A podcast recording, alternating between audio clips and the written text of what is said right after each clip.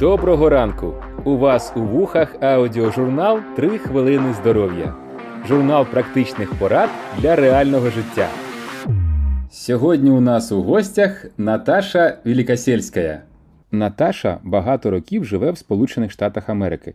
Пройшла довгий шлях від співробітника великих фармацевтичних компаній до засновника і генерального директора своєї компанії. Наташа фахівець з організаційного розвитку, викладач Колумбійського університету в Нью-Йорку, засновник компанії у сфері корпоративного навчання керівного персоналу. Наташа часто виступає на різноманітних професійних форумах, включно з TEDx, Life Science Trainings and Educational Network, академічними та професійними конференціями на різноманітні теми в царині розвитку лідерства, емоційного інтелекту та коучингу. Засновниця і генеральна директорка Leading While Human – компанії, яка допомагає лідерам бізнесу впоратися з викликами, з якими вони стикаються у світі, що швидко змінюються. Наташа дізналася про програму Харчова пауза від друзів і одразу ж після першого знайомства з методикою Лілі прийняла рішення пройти програму. Тому що Наташі подобається системність і ретельність у всьому, що вона робить. Цього ж вона чекає і від тих людей, яким довіряє своє здоров'я. За результатами програми в Наташі відбулись дуже великі, можна навіть сказати, принципові позитивні зрушення в здоров'ї.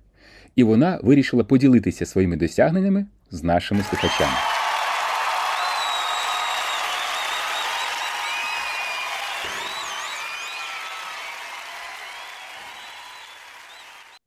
Конечно, под руководством человека, который имеет именно знание огромной глубины и системный подход, получается ну, совершенно другой опыт, чем то, чтобы делать самой. Когда-то я брала себя в руки, я там худела или оздоравливалась, вела здоровый образ жизни, бегала, прыгала, ела там всякие полезные вещи, но, опять же, это было больше интуитивное и на силе воли, которая со временем заканчивалась, и происходили такие качели, про которые Лили говорит, то есть вот гармонь, похудею, сяду на диету, поправлюсь, в общем, опять. И вот это вот происходило бесконечно.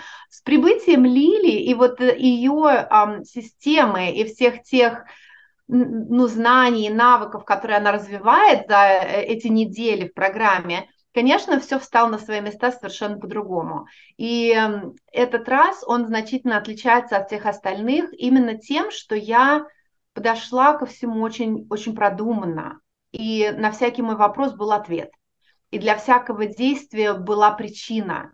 И для всякого поступка было объяснение. И для всякого следствия, опять же, были понятные э, стимулы, да, что именно происходит, что именно... То есть и э, Страхов было очень много лично у меня, и они возникали постоянно, потому что, наверное, были какие-то у меня ожидания, связанные больше с тем, что мне будет очень торта хотеться, или будет очень мне хотеться вот сладкого, я не могу жить без сладкого, ну как же я буду без сладкого, без Наполеона, без там, вот. И я совершенно как-то не учла, что э, происходит системная перенастройка организма, и организм проходит через очень сложные вещи, которые вообще никакого отношения не имеют к тому, что мне хочется есть. Есть мне не хотелось совершенно. Более того, были такие дни, даже недели, когда я не могла себе представить есть, потому что ну куда еще и есть? Столько всего происходит в организме, тут бы управиться с, с токсинами, с паразитами и со всем прочим, да, есть совершенно не до этого.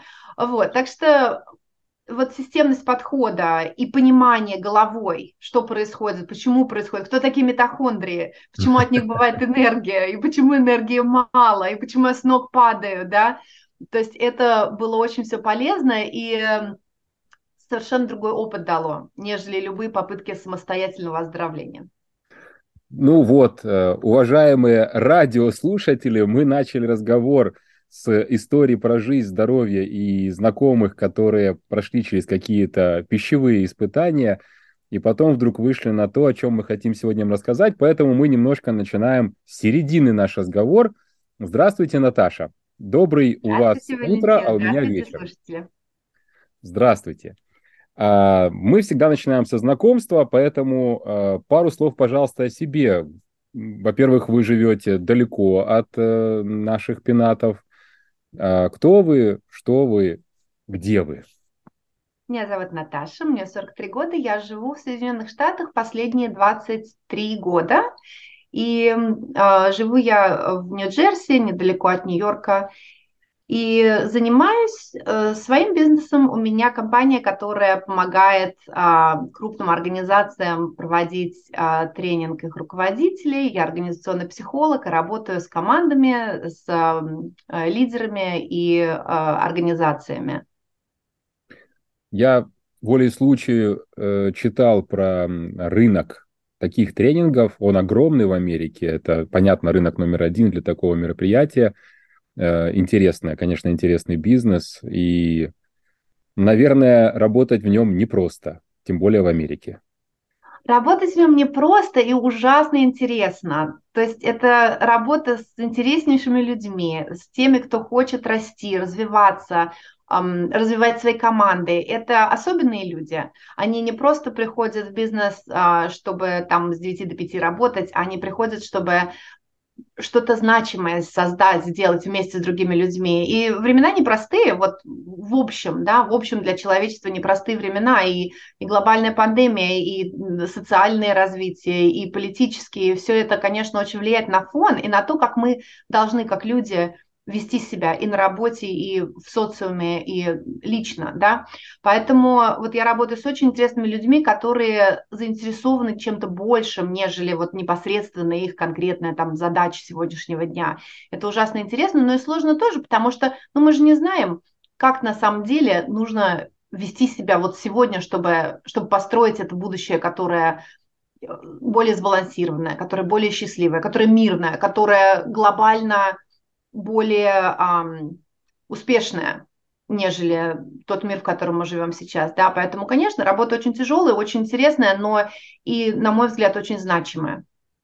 Согласен. Вы действительно помогаете создавать будущее, потому что, э, поняв, ну, вы, вы вытаскиваете из сознания этих людей и компаний их видение будущего, помогаете его воплотить, это интересная очень работа, потому что вот эти KPIs, да, показатели ключевые, по которым они оценивают себя, свою команду э, и планы, которые они строят и защищают, они очень для компаний разные и для лидеров разные. Для кого-то важно, я не знаю, эм, человеческий фактор и какие-то индексы, для кого-то технологический.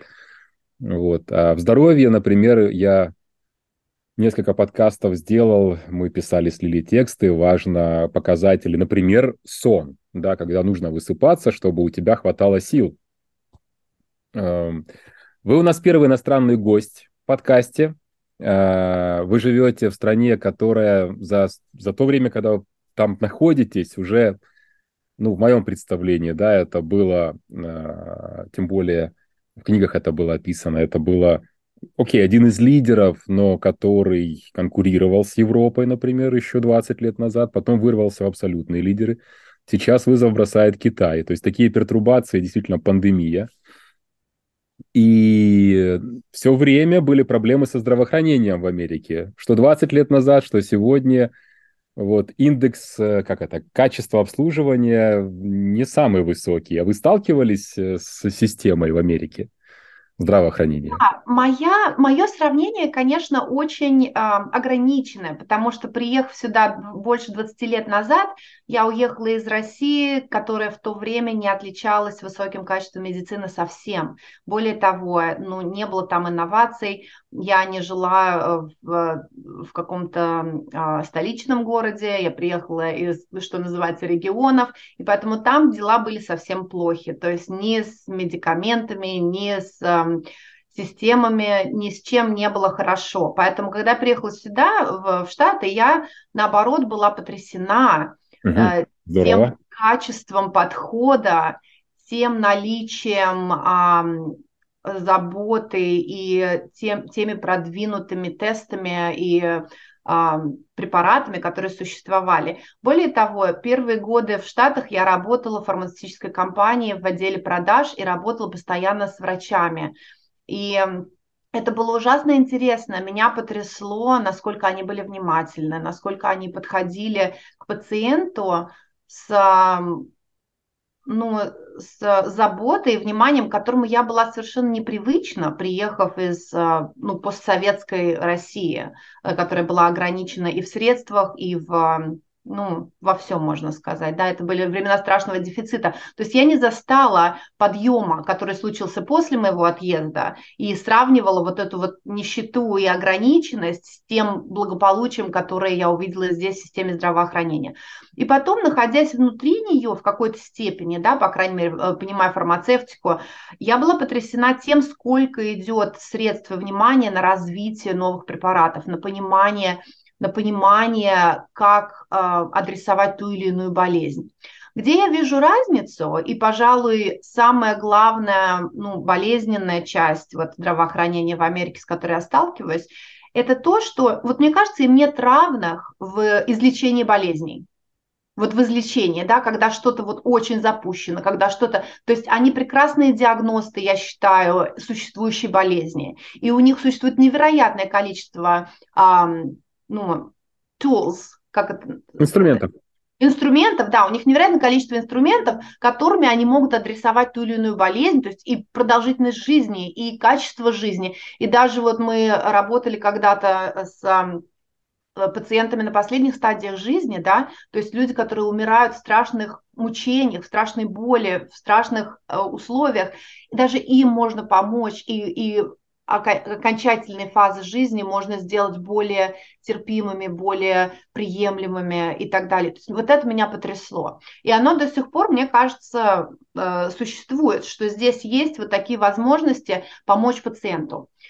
А, и препараты, которые продолжают развиваться все новее и новее, все лучше и лучше. Где, мне кажется, э, есть большая возможность для улучшения, это диагностика превентивная это улучшение образа жизни. Это именно то, что привело меня в программу Лилии, потому что э, ну, не лечатся здесь люди натуральными средствами, ну, не ставят никто горчишники, ну, не, не голодают они, чтобы очиститься. Более того, люди очень пугаются, когда я говорю, что я там не ел какое-то количество дней. Они говорят, это невозможно, тебе нужны протеины. Мой тренер, она каждый день, когда я к ней прихожу, она беспокоится до сих пор, почему ты не ешь протеины, это очень нужно для твоего тела.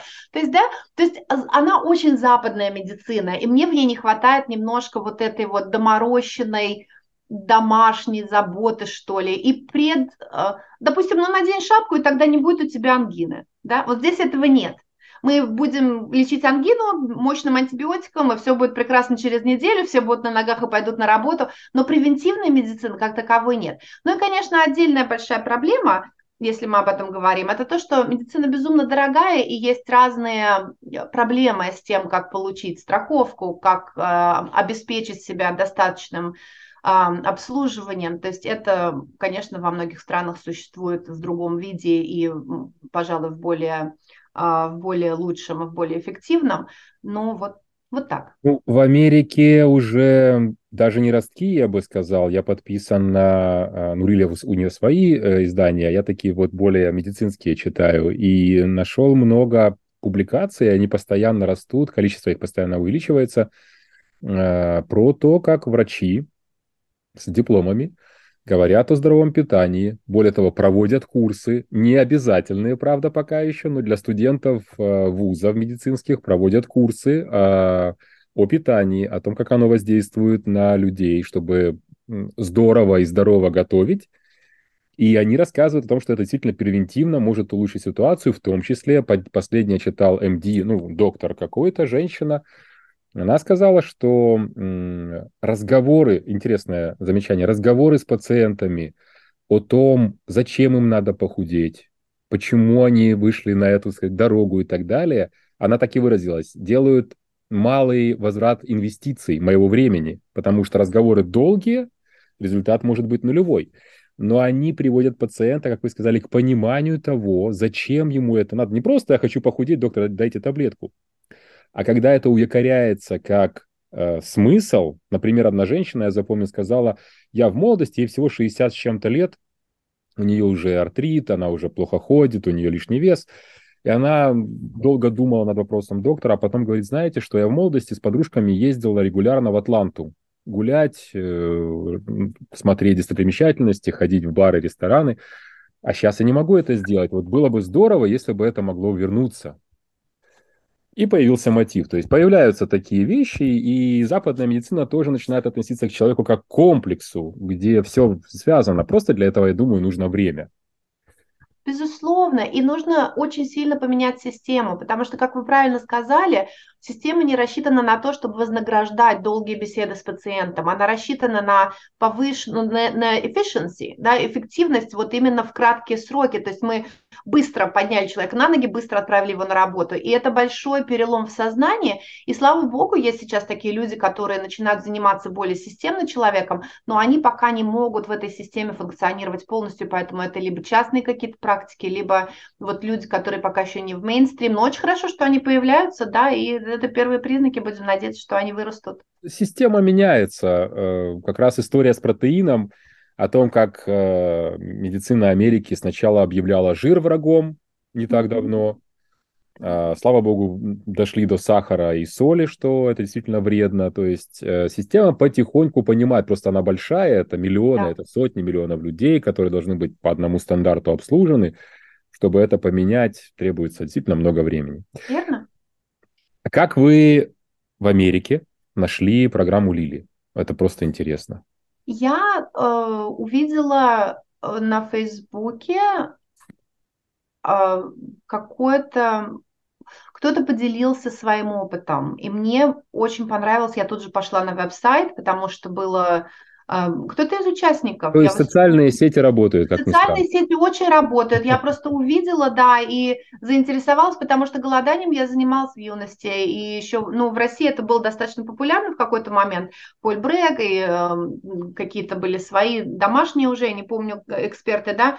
То есть э, я этим занималась недолгосрочно, но достаточно регулярно, и совершенно об этом забыла. И вот тут было напоминание, и когда я увидела, что это такая программа, в которой предоставляется поддержка, информация, вообще это комплекс такой. Вот меня это так заинтриговало, потому что я сама занимаюсь программой. Для меня любая программность подхода, она просто, ну, сразу знак качества, потому что это значит, что мы не просто этим занимаемся там, потому по наитию, а мы действительно системно меняем подход и поведение, и строим новые пути в наших нейронных, э, нейронные связи новые строим. Да? То есть для меня это было очень важно, и первый раз поговорив э, с, с кем-то из программы, это даже не была Лиля, а были люди, которые э, занимались потоками, я была потрясена вот внимательностью и качеством подхода, насколько все были, эм, насколько все были грамотны, и как они внимательно и заботливо подходили к каждому вопросу, который я задавала. Это сразу но это сразу проявило как бы культуру компании, и я поняла, я хочу, я хочу работать с, с этой организацией, я хочу работать с этим человеком, потому что мне очень понравилось, какой был чудесный подход. Понятно, то есть еще раз социальное. Для меня, эм, как сказать, я сам, конечно, хожу по разным ссылкам, э, какие-то книги рекомендованные, фильмы особенно, конечно же, смотришь, оцениваешь, насколько тебе интересно, и действительно потом благодаришь, если что-то подошло. Вот, я прям сходу не припомню услугу, которую я бы купил через социальную сеть. Э, но я думаю, что да, такие работают. Не только яблоко раздора сеет, э, вернее, раздор, семена раздора между людьми, как это, к сожалению, происходит сейчас повсеместно, но и все-таки сплачивают на, на основе каких-то общих интересов. Ваша работа интеллектуальная. Ну, понятно, энергия нужна для движения, утром вставать. Кстати, и слушателям и вам будет интересно. У меня учитель йоги, я всю жизнь, имея проблемы с позвоночником, занялся йогой. Вот, и он сказал, что фраза, известная «встать не с той ноги», с его точки зрения расшифровывается очень просто. Он, помимо йоги, он много-много лет, очень много, с, с ну, условно, с 25 своих лет, то есть больше половины жизни занимается, это, это не остеопатия, это когда работают с позвоночником, с ногами, в общем, с системой физически руками.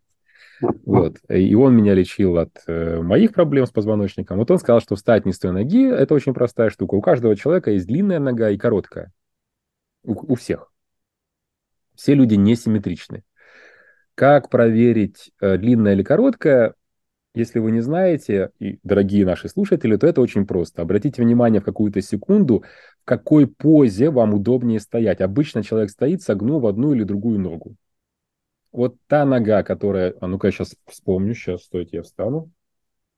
Ага, вот та нога, на которой чаще стоите, та короткая. Да. Так вот, вставать нужно с короткой ноги. Соответственно, просыпаетесь утром, и та нога, это та короткая, у меня она правая. У большинства людей правая, потому что у большинства людей правши. Тело перекручено в правую сторону. А, так вот, нам нужна энергия, мы должны правильно вставать утром с короткой ноги, но у вас очень много интеллектуальной нагрузки. Как вы в голоде чувствовали себя с точки зрения мыслительных процессов? Я, честно признаюсь, я тупил. О, ну да, не то слово. То есть повезло мне в том, что я подошла к этому вопросу очень серьезно, и я разгрузила себя на время программы, особенно на время вот голода. Я немножко опоздала, нужно было немножко облегчить себе вход, но вот через пару дней я уже была разгружена, и слава богу, потому что в моем случае, который, ну, Лиля сказала, был достаточно экстремальным в своих проявлениях, поэтому это, безусловно, не есть показатель для всех, но, но мне было очень тяжело. Мне было очень тяжело, и об интеллектуальном труде речь никакая не шла в некоторые моменты, в некоторые дни, потому что было бы хорошо бы справиться вот с физическими проявлениями, и была достаточно большая слабость, которая меня очень пробудила к тому, чтобы отнестись еще серьезнее, потому что мой организм просто стал на меня вопить, когда мы вошли в практике, он стал очень гром, он просто тряс меня за плечи, и он сказал мне, мы сейчас будем заниматься мной, потому что если ты не займешься мной, то никакая интеллектуальная деятельность тебе не будет грозить долгосрочная. Поэтому для меня выбор был очень простой. Несмотря на то, что да, у меня своя компания, у меня очень занятой график, у меня постоянно идут программы, я вот именно разгрузила себя очень преднамеренно, потому что я не знала, что будет происходить. Я надеялась, что это будет легко и просто, но, но, понимаете, у меня заняло годы, чтобы организм запустить, и как бы такая встряска для него была очень серьезная которая, с одной стороны, меня испугала, а с другой очень мотивировала. Очень мотивировала, потому что мне сразу стало ясно, что время, время изменять что-то сейчас. И возможность сейчас, которую я не могла пропустить, отвлек, отвлекшись на что-то еще. И вот две недели в голоде я пожалуй, э, да, меньше всего фокусировалась на работе, что я знаю, для многих было иначе, люди занимались работой и всеми другими делами совершенно спокойно. Я я преднамеренно выбрала фокусироваться на программе на вот на это время?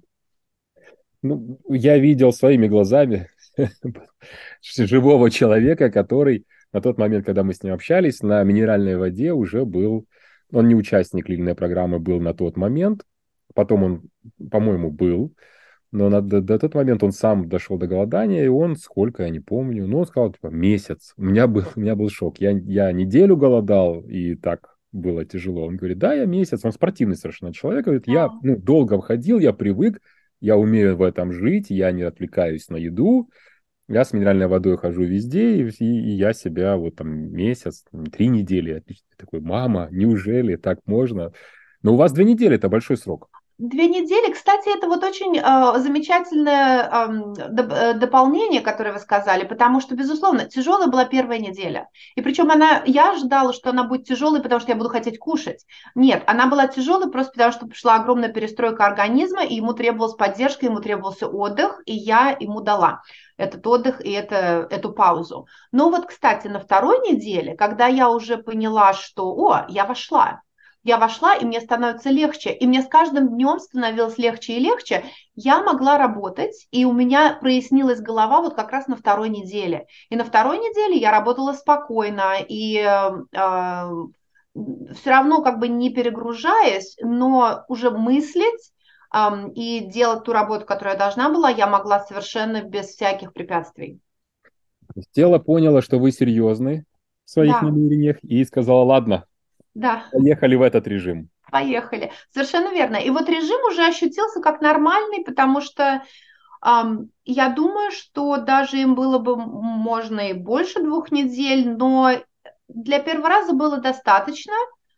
Но с каждым днем ощущения были лучше, что меня очень удивило и очень обрадовало, и, конечно же, подтвердило вот именно верность этого пути системы, потому что в моменты, когда было тяжело, меня посещают всякие сомнения, страхи, и совершенно естественно я вот думала, окей, как же я буду, как же я буду функционировать так. И, и вот с каждым шагом становилось все яснее и яснее, пока, наконец, мы не пришли к тому моменту, когда и митохондрии даже ожили, и энергия какая-то появилась мы новое развитие человека, которое произошло буквально за последние сто лет, можно так сказать, да, с электричества началось, я думаю, все это так бурно, а, нас отвело, отвадило от э, нормальных пищевых пауз, которые называются пост.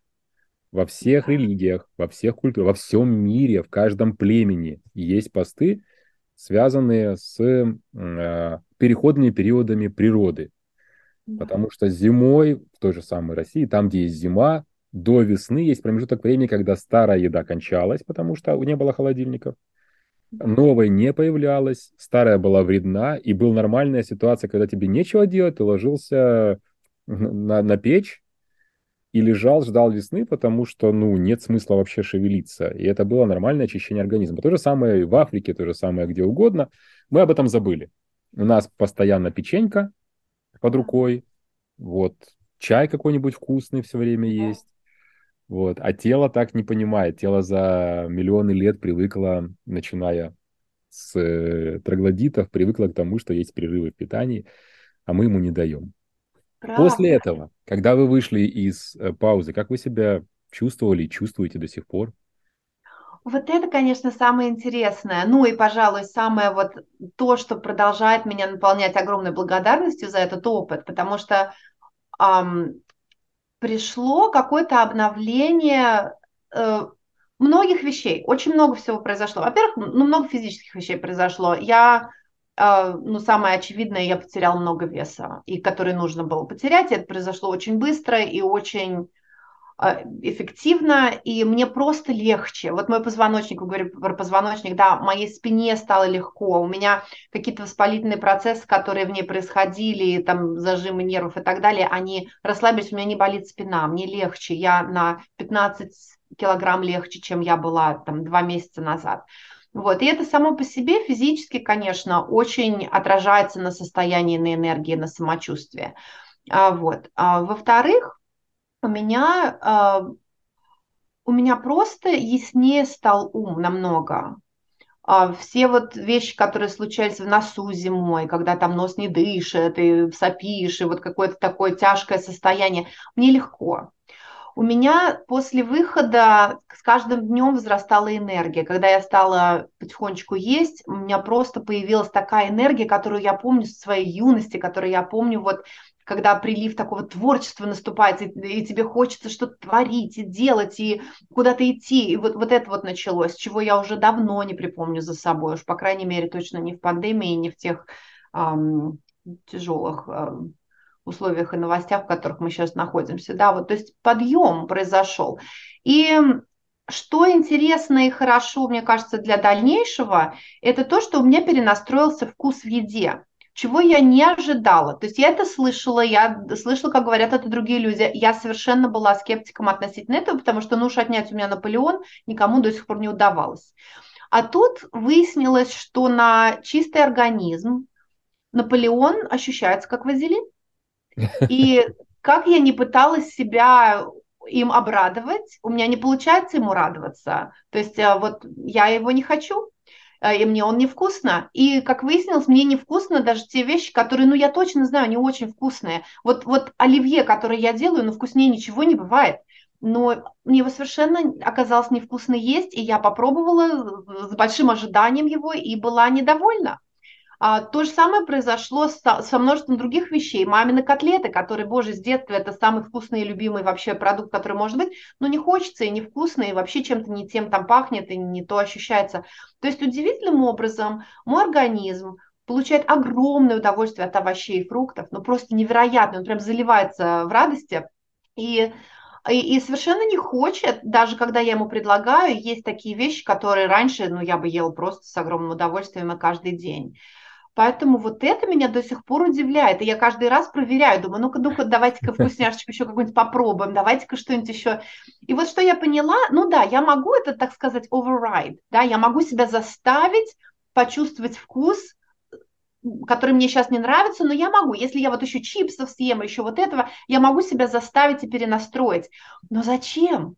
Организм так тонко настроен сейчас, он хочет вкусного, свежего, полезного. Он может сказать, что не, что не свежее. Прямо вот по запаху. У меня обострились запахи, я понимаю. То есть у меня такая радость от еды сейчас происходит, от свежей, вкусной растительной еды, которую я даже не подозревала и даже не, не могла предположить, что так произойдет. То есть для меня вот это очень важно, что организм настроился и четко мне говорит, вот это мы будем есть, а вот это мы не будем есть. Мы на днях были у родственников и проверили случайно на детях, потому что на столе стояла еда вареная, всевозможная, начиная от оливье, потому что Новый год. Наши повара украинские протестуют против оливье, но пока мы еще не отвыкли. Вот, и э, всевозможная еда, включая какое-то мясо, потому что родственники это едят. Э, и были фрукты, мы привезли с собой фрукты, э, малину, ну, что-то такое всякое понемножку. И маленькие дети, 3, 5, 7, молча, э, как бы это сказать, не замечая того, что они делают, за столом бегая вокруг него, не притронулись никакой вареной еде и съели фрукты, потому что вот просто показатель того, что чистому организму очень хочется там яркий выраженный вкус, там сладкая малина, там горьковатая какая-то живика или что-то еще – вот. А все вареное, по-моему, на один вкус. Вот мне стало все вареное, если не солить, не перчить, да. то все одинаковое. А какое приобретение, вот такой фрукт или овощ, который вы вдруг не любили и, и вам понравился? Интересно. Um, ну, я всегда любила овощи и фрукты, поэтому это такой вопрос интересный. Я скорее, я скорее воссоединилась со своей любовью к фруктам, и теперь это стало таким интересным ну, потому что от яблок, от яблок можно устать, э, груш тоже могут надоесть. И вот сейчас я возвращаюсь к тому, что, чтобы каждый раз давать себе что-то новое и интересное. Здесь многосезонные, так сказать, фрукты представлены, поэтому они могут быть самые разные. Я обожаю э, экзотические и папайи, и даже фрукт-дракон, они все есть. То есть это очень интересно добавить что-то такое новенькое, чтобы оно было каждый день разное. И вот просто вот вкуснее конфеты, вкуснее Наполеона. Э, поэтому, да, фру, грейпфрут и помело, и вот всякие цитрусовые, которые вот такие яркие, вот такие свежие, вот это просто невероятное какое-то открытие, да, и, ну, воссоединение. Воссоединение хорошее, я запомню да. слово, воссоединение с, со мною той, которая это любила. Да, и вот я вдруг вспомнила и подумала, боже, как же можно было этого не делать. Теперь каждый завтрак, который у меня очень поздний, он начинается вот с такой вот восхитительной тарелки фруктов, и ничего вкуснее не бывает. Хорошо, что поздний завтрак. Очень. Вот э, я слушаю э, Губерман, Эндрю Губерман, э, он э, профессор Стэнфордского университета по нейробиологии, очень популярный, по сути, блогер, популяризатор медицины, у него интересные очень блоги, он их видео и аудио, и он как раз рассказывает о том, как он лично, понятно, что он, дает, он называет это протоколы, э, вот такой протокол, протокол улучшения креативности, я на днях хочу об этом рассказать, Wow. Э, протокол улучшения спортивной подготовки, он это называет постоянно протоколами по американской, видимо, традиции. Он как раз сказал про кофе. Он говорит, что кофе он использует как стимулятор для занятий э, и рекомендует его не пить как минимум э, в течение двух часов после пробуждения. Ну, мы рекомендуем его до завтрака не пить, и вообще не мы, а врачи рекомендуют до завтрака не пить. Вот, как у вас с кофе или с чаем? Ой, вот это, кстати, классная тема, потому что, ну, чай я никогда не любила, несмотря на то, что в Советском Союзе, мне кажется, чай пили все литрами, вот никогда у меня не было к нему никакого интереса, а кофе я пила много. И я всегда думала, что я люблю кофе. Как я выяснила для себя достаточно быстро в начале программы, а, с первого дня, который я перестала пить кофе, для меня кофе всегда был исключительно поводом съесть что-то сладенькое к нему. Точно. И никогда ничего другого для меня кофе не делал. Ну нет, он, конечно, еще же и, будоражит сознание, да, но это такая дикая, не, нездоровая энергия, которая мне не нравится. Я не люблю качество энергии, которая происходит от выпитого кофе. Mm-hmm. А когда я потеряла э, доступ к, к Наполеону и прочим конфетам, которые к кофе прилагаются, кофе сам по себе мне стал абсолютно неинтересен и продолжает быть неинтересным до сих пор. То есть зная, сколько он приносит вреда, и не испытывая от него никакого удовольствия, никакого смысла его пить нет, поэтому ноль кофе, и надеюсь, что так и останется, потому что чистая энергия, производимая мною же самой, нравится мне намного больше своим качеством, нежели тот суррогат, который я из себя выжимала при помощи неостановимого кофе каждый день. Это правда. Мы вот сейчас сколько дней у нас на стене висит плакатик, мы зарисовываем дни без кофе, потому что мы так, как и вы, мы потеряли вкус кофе, мы купили разные сорта, мы начали, и такое перед Новым годом, что происходит? Кофе, как те шарики не радуют, надули, повесили, да. не радуют, кофе не радует. Мы решили, что надо очиститься, надо очистить, опять же, рецепторы. Кстати, в Америке, Америка все любит большое, все увеличивает да. и делает ярким. А как раз на, в Лос-Анджелесе было движение, несколько лет оно назад началось, я правильное слово не скажу, но связано с тем, с удалением излишеств из своей жизни, для того, mm-hmm. чтобы вернулись вот эти первоначальные вкусы mm-hmm. к движению, к еде, к кофе, то есть уменьшение дофаминовой зависимости от э, того, что тело само не производит. Класс. Нам нужно э, чиститься, нужно останавливать свой организм, потому что, конечно же, голова, она у нас потребляет много энергии и все время хочет энергию, запасаться ею. Вот, то есть и спасибо большое. Я очень рад тому, что у нас получилось такое позитивное, радостное, на высокой ноте интервью про то, как вы получили удовольствие от этого необычного процесса, необычного. Теперь это будет ваш инструмент, я, я полагаю. Безусловно. Безусловно, и я бы хотела продолжать вот именно системность подхода, именно то, что есть такая поддержка, и огромное количество поддержки предоставляется и во время программы, и через материалы, которые продуманы и выстроены просто невероятнейшим образом для того, чтобы человек всегда имел доступ к тому, что ему необходимо в данный момент. Поэтому, безусловно, я буду продолжать пользоваться и теми навыками, которые были построены во время программы, и возвращаться к источнику и продолжать учиться а, от вас и Лили, и от команды, потому что, конечно, это кладезь просто невероятнейшая навыков, а, подходов и практик, которые просто абсолютно меняют качество жизни вот просто на глазах у меня. Если бы э, я пил кофе, я бы сейчас за это выпил кофе. Алко... Ну, воды. Алкоголь. Вот, вот, у вас чай, у меня тоже чай. У меня вода. О, да. вот, вот вы молодец. Вот у меня крепкий чай. Вот тоже, кстати, стимулирующий чай, очень стимулирующий еще. За, за ваши успехи и за радость, которую вы получаете от жизни, очень приятно видеть вас такой живой, улыбающийся и получающий э, то, что вы хотите. Спасибо, Спасибо вам большое. огромное за эту возможность и за продолжающееся обучение, которое просто на всю жизнь, мне кажется. Спасибо.